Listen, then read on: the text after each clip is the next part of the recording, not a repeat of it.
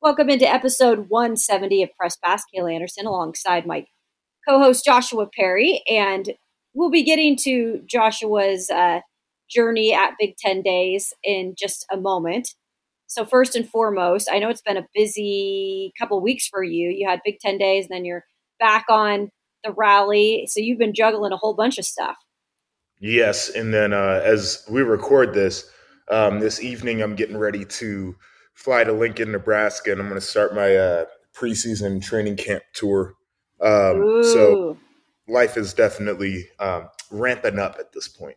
Yeah, that will be fun to pick your brain about the different college campuses you go on because I know that you did it last year and you were yes. able to kind of share with us some of the cool things that you experienced on campus. And every year, I feel like there's different things that you are able to share new additions, something new about the team. So that will be a cool inside look we can pick your brain about. Um, but I wanted to start with an interesting article that I found on ESPN. What happened is a whole bunch of ESPN um, college football writers came together to really um, contribute to this article. So it's not really one specific writer but I found it really interesting. It's called The 11 Biggest Power Brokers and Advocates Shaping the Future of College Football. So it's kind of just going through and listing some of the major, you know, people and foundations that are going to help drive college football moving forward with all the changes.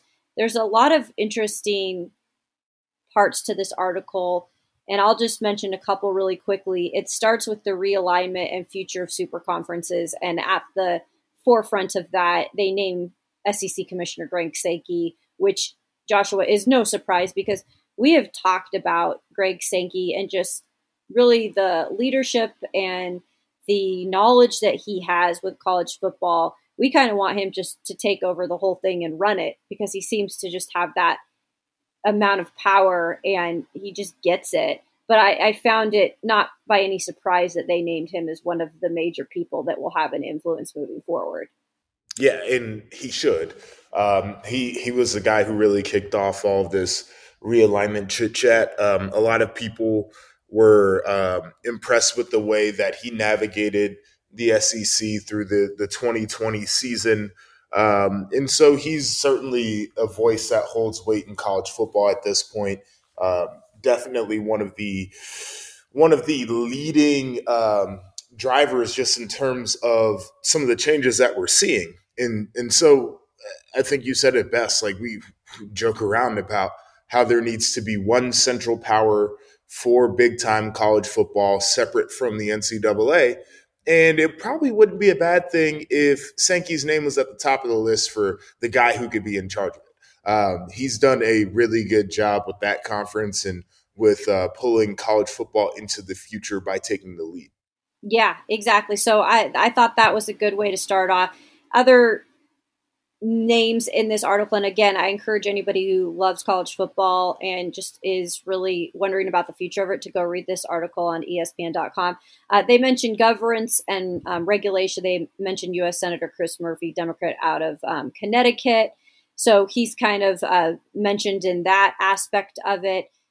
Let's see. Also, some of the names that are brought up here. Let's see here. We've got, bear with me while I'm like kind of scrolling through this. I'm trying to bring up the different points here. Um, let's see. This is the kind of warning I'm having where my computer doesn't want to scroll.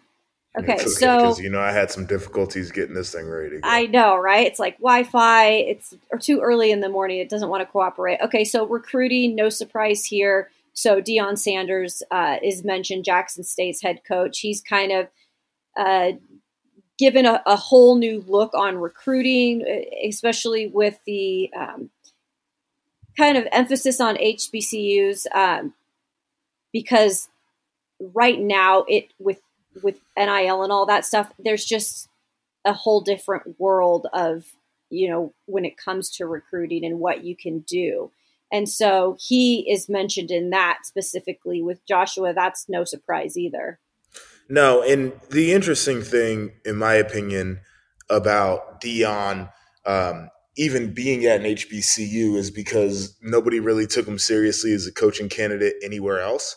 Yeah. Uh, and now all of a sudden, like, it, and the question's going to be asked, you know, does it translate to a school with an established um, tradition and history and culture and uh, you know, where you got to play politics a little bit more because you got mm-hmm. more big money people and a lot more schmoozing. And you can ask all those questions, but from what we have seen in the sample size of him at Jackson State, there's no question that he's more than qualified to get the job done. He understands the assignment when it comes to recruiting. Um, he's a guy who understands being a brand, so he has probably a more unique perspective on how to leverage NIL than any other coach in the country, than exactly. any other coach in the yeah. country, because he's been prime as a exactly. player. Come on now. Uh, yeah, so, he's his own brand. So yes, uh, so it, it, he is he's a guy that I have my eyes on just in terms of overall overall career trajectory. And it feels like he got into coaching in the right moment to yeah. be able to capitalize on what he can provide best outside of just being a football coach. He's going to understand the recruiting and, and he's going to be able to develop probably a robust NIL program by helping his players do the branding aspect. Well, and then we mentioned this so many times on our podcast, different episodes, but just, you know, trying to push the diversity hires. And I know that um, this name was brought up in this article for kind of a guy to look to in terms of um, the diversity inclusion aspect of college football. So, Mike Locksley of Maryland, I know that you probably are familiar with him covering the Big Ten. Very. Yeah. Yes. And, um, the thing about the thing about Mike Locksley that stands out is uh, he's a guy who's been pretty open in sharing his experiences, and he's a guy who is putting his neck out there a little bit for in in the name of diversity and inclusion. Yeah. I don't think it's necessarily like I don't think it's a popular thing to say, listen, I'm going to start an organization um, that champions coaches of color. Right. Um, you know, and it's not to say that, you know, there's a, a, huge racism issue in college football, but it's to say that it, it kind of bucks what we see as the status quo. Um, and Locks has done that. And I think Locks has done a lot too, just in terms of um, talking about safety, yeah. not just player safety, but like mental health, all these different things, because he lost his son yeah. um, in, a, in a pretty tragic way. Um, yeah. And and so I think as we start to look at the landscape of the sport right now, uh, a lot of the conversation has become around diversity, equity, and inclusion, which is big. But it's also become around like treating players and coaches as humans and not yeah. just as commodities for our consumption and enjoyment. And so, him being vulnerable about some tough situations that he's faced just as a person, um, I think is part of the reason why he's a guy moving forward that's going to be seen as a leader in in college football spaces.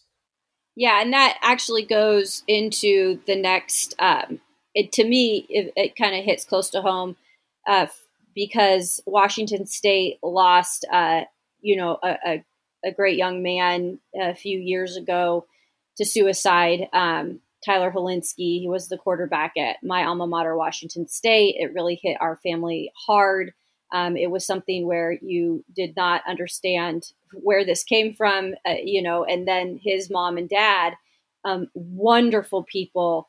Uh, Mark and Kim Hilinski started Hilinski's Hope Foundation, and it has really um, been a great thing for college athletes, not just college football, college athletes, because this is not just a football thing when it comes to mental health and just the weight that is put on college athletes' shoulders you know, balancing um, balancing athletics, balancing the pressure, uh, and then you know also balancing the school aspect of it. So they've talked to 100 over 150 universities across the country, just raising awareness um, and st- stigmas about mental health. And I just think it's so awesome that they mentioned this foundation in this article, just because I've known so much about it since that tragedy happened. Um, so this is also something the future with NIL specifically, you know, adding a little bit more pressure. You know, this is just something that we have to um, realize you know you got to bring awareness to because these athletes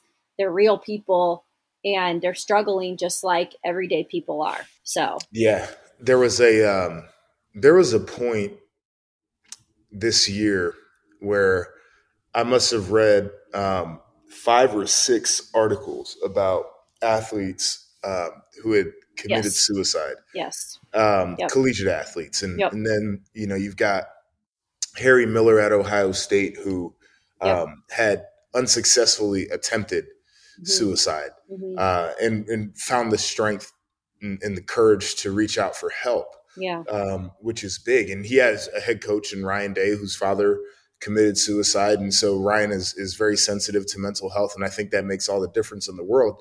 Mm-hmm. The fact that people can talk about it. But um, this, it, this to me is a bigger issue that isn't talked about enough yeah. in collegiate athletics. And, and yep. it's it's a it's a college campus thing. Mm-hmm. I know every year at Ohio State there would be a number of students who uh, would, you know, whether it's at the residence halls or otherwise, would would commit suicide. Mm-hmm. And uh, it's a very stressful time in your life. You're going through a lot of changes. Um, you know, your your paradigm shifts and your worldview becomes different. Uh, yeah but for our athletes, I'm not exactly sure that um, many of them feel just the same way in the real world, feel empowered enough. Um, but the thing that hurts my heart the most is that you feel like there are resources in place, and yeah. so the the biggest barrier is getting to a point where our athletes feel like they can just communicate how they're yes. feeling. Um, so I love this mission. Yep. I think it's it's needed. I think honestly, um, we're we are in an inflection point with this where it can become much better, but if it doesn't, I think it's going to spiral. Yeah. Um, because there's so much in our world that mm-hmm. adds stress and anxiety and um, negative feelings. So um, it's it's a big deal. I, I, didn't want to go off on this long tangent about it, but like I just I've seen too many headlines for this to not be an yeah. important part of the conversation today. Yeah, and that's why I wanted to bring it up too with this article that was written, which again I encourage you guys to go read it. Uh, there's there's some really good points under here, some really powerful, influential people. Just I think in a positive way uh, could could be bringing good change in the future. I know right now it seems with college football that it's a little bit crazy. We're all a little confused. Um, it's a little bit of a free for all, but this article and the people pointed out in it and the groups or foundations pointed out in it made me feel a little bit better about the future of it. So uh, go check that out. But let's change gears a little bit. And we're going to focus the rest of the podcast on Joshua's uh, take a, takeaways, I should say, from Big Ten Media Day, which happened. What was that like a week ago or so? I'm losing track of uh, time. Yep. About yeah, week week ago. I don't know what day it is anymore. This is the the life I'm living here before the the football season starts. So, just the first question I will ask from you. Um, what was I know that these coaches get up here and talk, and we saw it in SEC media days. It's you know they get up there, they talk about the program. What was the biggest takeaway in terms of a coach from Big Ten media days? Oh man. And it doesn't me. have to be like X's and O's. It can just be the the, the impression, the biggest impression that a coach left on you. All right, can I give you a couple of things? Yeah. Okay, so um, Bret Bielema made this comment about how when he came to media days as a player, when he played at Iowa, that um, you know they they were wearing sport coats, Iowa Hawkeye sport coats with the logo on it and he said, you know, it must have been the 29th guy wearing the sport coat, but, you know, they wanted us, Hayden Fry wanted him all dressed up, looking clean. And then he says that he's got some big strapped up young fellas uh, coming in that are wearing suits with no ties and sneakers with their suits. And um, at first he was like, no, this isn't the way it's supposed to be. You need to wear some dress shoes and you need sure. to wear a tie. But then he spoke to his team and he spoke to some people, you know, uh, some of the other coaches, and they were like, "No, nah, this is what the kids do nowadays, so just yeah. let them go." Yeah. Um, but this is a, a, a larger commentary um, about where his mind is at as a coach, and I've I've gotten to know him over the last couple of years mm-hmm. um, fairly well because he's one of the more open coaches in the Big Ten. Like uh, he he actually takes the time to talk to us and, and get to know us a yeah. little bit, and in return we get to know him. But um, basically, what he said is that he has a lot of conversations with his team, um, conversations to see where they're at because he's he's got high standards, but he also wants to be a player's coach, and he wants them to understand that it's a give and a take where there's certain things that he's not going to budge on mm-hmm. but other things he's more than willing to negotiate with this team and i think sure. that that's really forward thinking process but he said that he used to be very old school because that was the way that he was brought up as a coach where you couldn't wear hats in the meeting room and you couldn't do this and you couldn't do that and no earrings and all that kind of stuff he said that he spent some time in New England with Bill Belichick, and Bill walks in, he's wearing a hat in the meeting, and all the players are wearing hats in the meeting, and all the guys are wearing earrings. And he's like, well, shit, you can wear a Super Bowl wearing earrings and hats to meetings. And so he relaxed his standards on that. Um, and so I just, I thought that was very unique because college football is changing. That's all we talk about at this point. Um, and a lot of coaches are trying to hold on to this old school. You got to pull your pants all the way up, and uh, you know you got to make sure that you take your hat off when you come in the meeting. You can't wear jewelry. And Bret's like, dude, it's not that big a deal as long as you do all of the other things that I'm yeah. asking you to do to win football games. If you're punctual, and you're attentive, and you ask questions and you practice hard, I don't give a damn if you're wearing earrings in the meeting. And I'm like, boy, this is a guy who really gets it. Um, so I'm excited to see him. We're going to Illinois on Saturday. Um, nice. Um, and it's always one of my favorite practices. He runs it so different than everybody else. Like I mentioned, uh, he's a guy who actually talks with this team, but he does these football. Um, they're basically like football IQ type meetings where they just sit and they talk ball. The whole team just sits there and they talk down and distance and situation and yeah. what, what part of the field they're in and what the concepts are. And I think it's great. So um, I'm gushing about that guy because I really like the way that he coaches his team. Um, Mel Tucker is the other one. This is both X's and O's and off the uh, off the gridiron. But um, Mel talked about the trip that he took from uh, Montgomery to Selma. Uh, yes, yes. You know, to to as a, a the Big Life series yep. with the Big Ten, but um, it, it's it's great. And I asked him the question, Coach. You know, you, you talked about what that meant to you and how it impacted you. Are you going to have you thought of what you're going to do to talk about this and to impact your team and your community? Mm-hmm. And he said, um, no, because it's still too raw and it's too emotional, and that he's still processing. And he doesn't just want to do something just for the sake of doing it. Right. If he introduces a topic like that to his locker room, he wants to do it in a way that he knows is constructive and mm-hmm. from a standpoint where he's processed it all and he knows the right people to bring in in the right tone to strike. He said the last thing I want to do is to talk about a, a civil rights topic like that um, in the locker room and not be fully equipped to do it properly. And then I end up causing rift between guys, or I end up saying something or doing something that um, wasn't nearly as thoughtful as it should be. And I think that's remarkable because most coaches I know would just be like, oh man, that was cool. That was a really yeah. big deal. I got to do something for the team as soon as I get back. Um, whereas Mel's like, no, we're going to take our time with this because it's really important that we do it the right way. But then he talked about expectations for his football team. And he said, We went 11 and 2 last year. Mm-hmm. Nobody cares. Mm-hmm. And our goal is to win every game on our schedule. So 11 and 2 isn't good enough. And I'm like, dude, nobody even picked you guys to like win a game in the Big Ten East. No. Um, let alone go 11 and 2. Yeah. But Mel ain't thinking about that.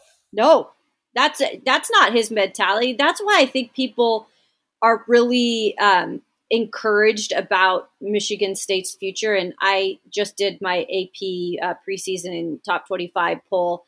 And obviously, I put Michigan State, um, you know, up there somewhat in the top, I think 16 or so. Can't remember exactly where I placed them. But I think what we've seen from them in that short amount of time, just kind of the turnaround and just the buy in that you feel like you're going to get from players because just from that one brief story you told us about Mel Tucker, like this is a football guy, absolutely, but this is also a guy who seems to get it. He does.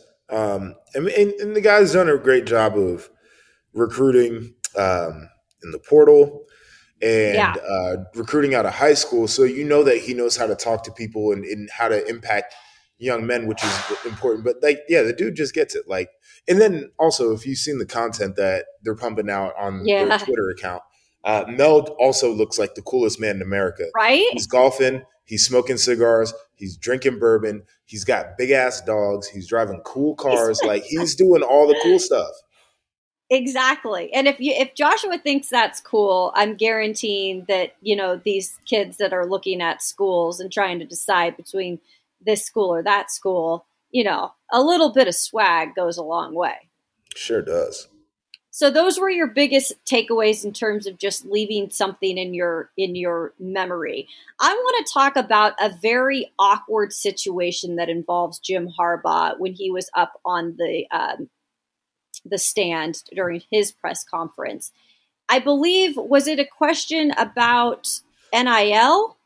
It was a question about scheduling. They about him, scheduling. Okay, can you yeah. walk us through this because I I saw just the reaction and I think I actually saw it on the rally. You guys were doing something about it, and it was like the yeah. most awkward thing that he just like stood there in silence for a good like eight, nine, ten seconds. Yeah. So he was asked about their schedule, and I think that um, Michigan plays Colorado State, um, UConn, and Hawaii, maybe. And I gotta, I gotta um, effort that. But he was asked by a member of their media, yeah. Um, about the schedule, and and you know, don't you owe it to the fans? or the you know the fans have been talking about how the out of conference is is not you know it's not very strong and it's sure. not exciting and and he wasn't lying but um in fairness to Jim Harbaugh this this guy apparently is also a pain in the ass okay so um you know there's a little bit of tension there but Jim sure. looks at him and like you said he kind of pauses and then he's like he's like I don't know I, I, I don't know I, I, I'm not going to answer that and uh, you know we're all just like, whoa, because it was the last question he took, the very last. Question. Oh, so it was the last question. Yeah, and it was like you know very uneventful. In you know people were kind of they had their antennas up because Harbaugh's off season. You know, you had some new coaches in there, and he was flirting with the NFL, and you got a quarterback situation going on right now, and you know so. You know, people were just kind of waiting to see what he was going to be like, and he was great up until that point. And then he's like, yeah, I don't know. I'm not going to answer that. He's like, I, am not. I'm not in charge of the schedule. Uh, that's that's. I'm not in charge of it. If if you're wondering about the schedule, you can talk to Warde Manuel. Uh, I would suggest that you call Warde and you set up a meeting with him, and, and you can ask him the same question. And so it was like, all right, we got our moment, and then turn around. Um, at the end of his, so that was at like the main podium, and then they have like the breakout. Uh, little parts where you get 45 minutes and um, you can ask Q and A to the coach. And so he was doing that, and um, Doug Lesmerises, a friend of ours, yeah, um, asked him about the um, born on third, thought he hit a triple comment he made after beating Ohio State. Okay, and um, Harbaugh took exception to that question oh. and uh, kind of like stormed off the podium at that oh. point. He was angrily walking away. So uh, he had a couple of moments, but he was uh, he was good. He had a really funny line when he was talking about his quarterbacks. He was like, uh, somebody was asking about the competition, and uh, he was like, "Yeah, you know, uh, Cade McNamara is going to be a really hard quarterback to beat out." And so, like me and Mike Hall, who I was hosting the the podium show with, yeah, we started writing that down, and then he says, and JJ McCarthy is going to be a really hard quarterback oh. to beat out. And then me and Mike look at each other, and we both start scratching off our paper like that was nothing. That would um, never mind, right? No, so Jim thought, Jim played that one really well. Uh, it was. You it was thought you got a nugget fun. there. You thought you got a we nugget. Didn't. We didn't get a damn thing. You didn't get a damn thing, and I know that the coaches aren't the only people that are there. There's obviously representatives in terms of players. Anybody who stood out to you that you're like, man, this guy's sharp. I know in SEC media days there were a couple of really a sharp dressers, which you always are Oh, going to yeah, get. we had some sharp dressers. but then there's always those guys that like you learn a little bit more about just in that short amount of time just because i feel like you know they're representing the university a but they're also doing so much more media in just one day Yep. Um, a few guys who who I got to connect with that I was really excited to talk to.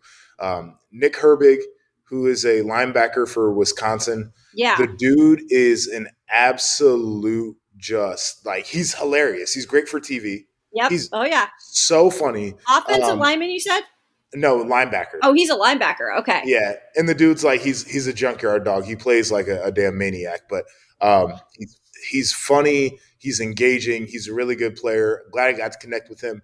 Payne Durham is Oh, a yeah. tight end for Yeah. Purdue. Mhm. Um, and I've talked about that guy plenty of times. Yep. I, I respect the heck out of his game, but I, I got to talk to him. Um, um, he's he's a just a really good young man.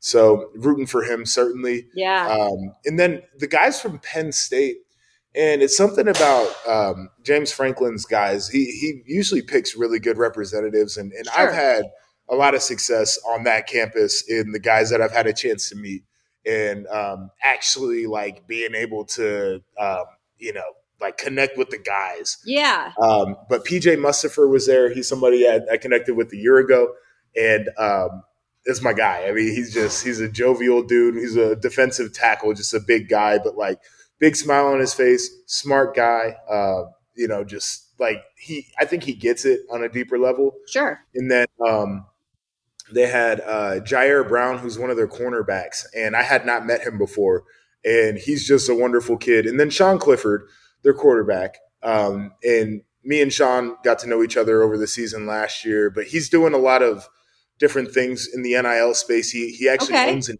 agency, and um, you know he's he's talking about players' rights with the conference right now.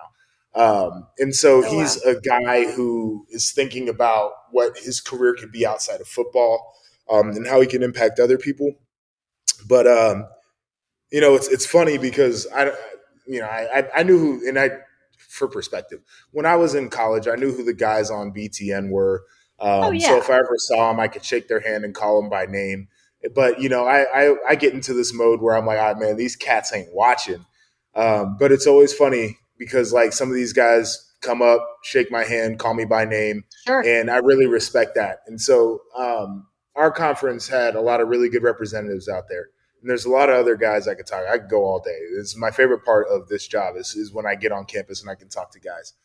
Um, a lot of great guys though, and um, I'm looking forward to going to training camps and then being on campus to cover a few games this year, um, and just the season overall because the storylines develop on the field. But when, Yeah. when you know the guy and you can you can put a little bit of the personal touch on the stories, I think that's where the the magic really happens. Yeah, and like you said, every year it, it's something different. So before we wrap things up, the one thing that you might not have heard Joshua mention is his Ohio State Buckeyes. So give me one takeaway from your your uh, impression with with the Bucks. They're gonna be really damn good. Is my takeaway. Um, it, I mean, it, just too much talent on offense. Defense is going to be better. Ryan Day said that he expects a top ten defense. Uh, Okay, that's okay. bold. That's bold. Yeah, that but is. you gotta you gotta i mean it's like mel tucker saying that he expects to win every game it's like jim harbaugh for the first time in his It's career like declaring Clark Lea saying that Yeah. they're Well, just joking. yeah. I'm joking. well, yeah a little bit of a different situation but um, you know jim harbaugh for the first time in his career basically said our goal is to beat both of our rivals in the same year win the big Yeah. ten and win a national title he'd never talked about national championship right. Um, and so Ryan Day saying like, listen, uh, we want to win championships, but he's like, I expect my defense to be top ten in the country. Yeah. phenomenal. Um, defense, if they can improve, this is a team that I believe can win a national title. Um, that's basically it. Like outside of that, there's really nothing else. Like Yep. standards are high. They in Columbus, they say like eleven. I mean, they went eleven and two. They won a Rose Bowl. They said it's not cutting it. They said you know nobody wants to win a Rose Bowl at Ohio State anymore. Exactly. Exactly. It's you know it's championship or bust for a lot of these major programs. But it sounds like the mm-hmm. Big Ten has a, a lot of competitive teams this upcoming season, and it'll be fun to to see how that unfolds. I like some of these big rivalries really coming back and being meaningful. So it sounds like it's uh, it's going to be a good season for the Big Ten. I love always to see that because yeah. you always want to see another conference making a push at the SEC just because yeah. the SEC has been so dominant. Uh, Big Ten's in a great spot. It is. It, it absolutely is. So uh, we appreciate the insight on Big Ten Media Days. We'll be picking your brain throughout the next several weeks when you're making some of these campus tours too. We'll definitely make this part of the podcast. So, definitely. Joshua, where can they go to find you? Follow some of that stuff on social media. You can find me on Twitter and Instagram at RIP underscore JEP. You can follow me at Kayla Anderson TV. Uh, we always appreciate you guys tuning in for Press Pass. Just imagine in a few weeks, we're going to be actually talking about games that matter in college football. I cannot wait. It seems like it's been a really long off season, but we always enjoy you guys tuning in. And thanks again. We'll be back for another episode of Press Pass real soon. Take care.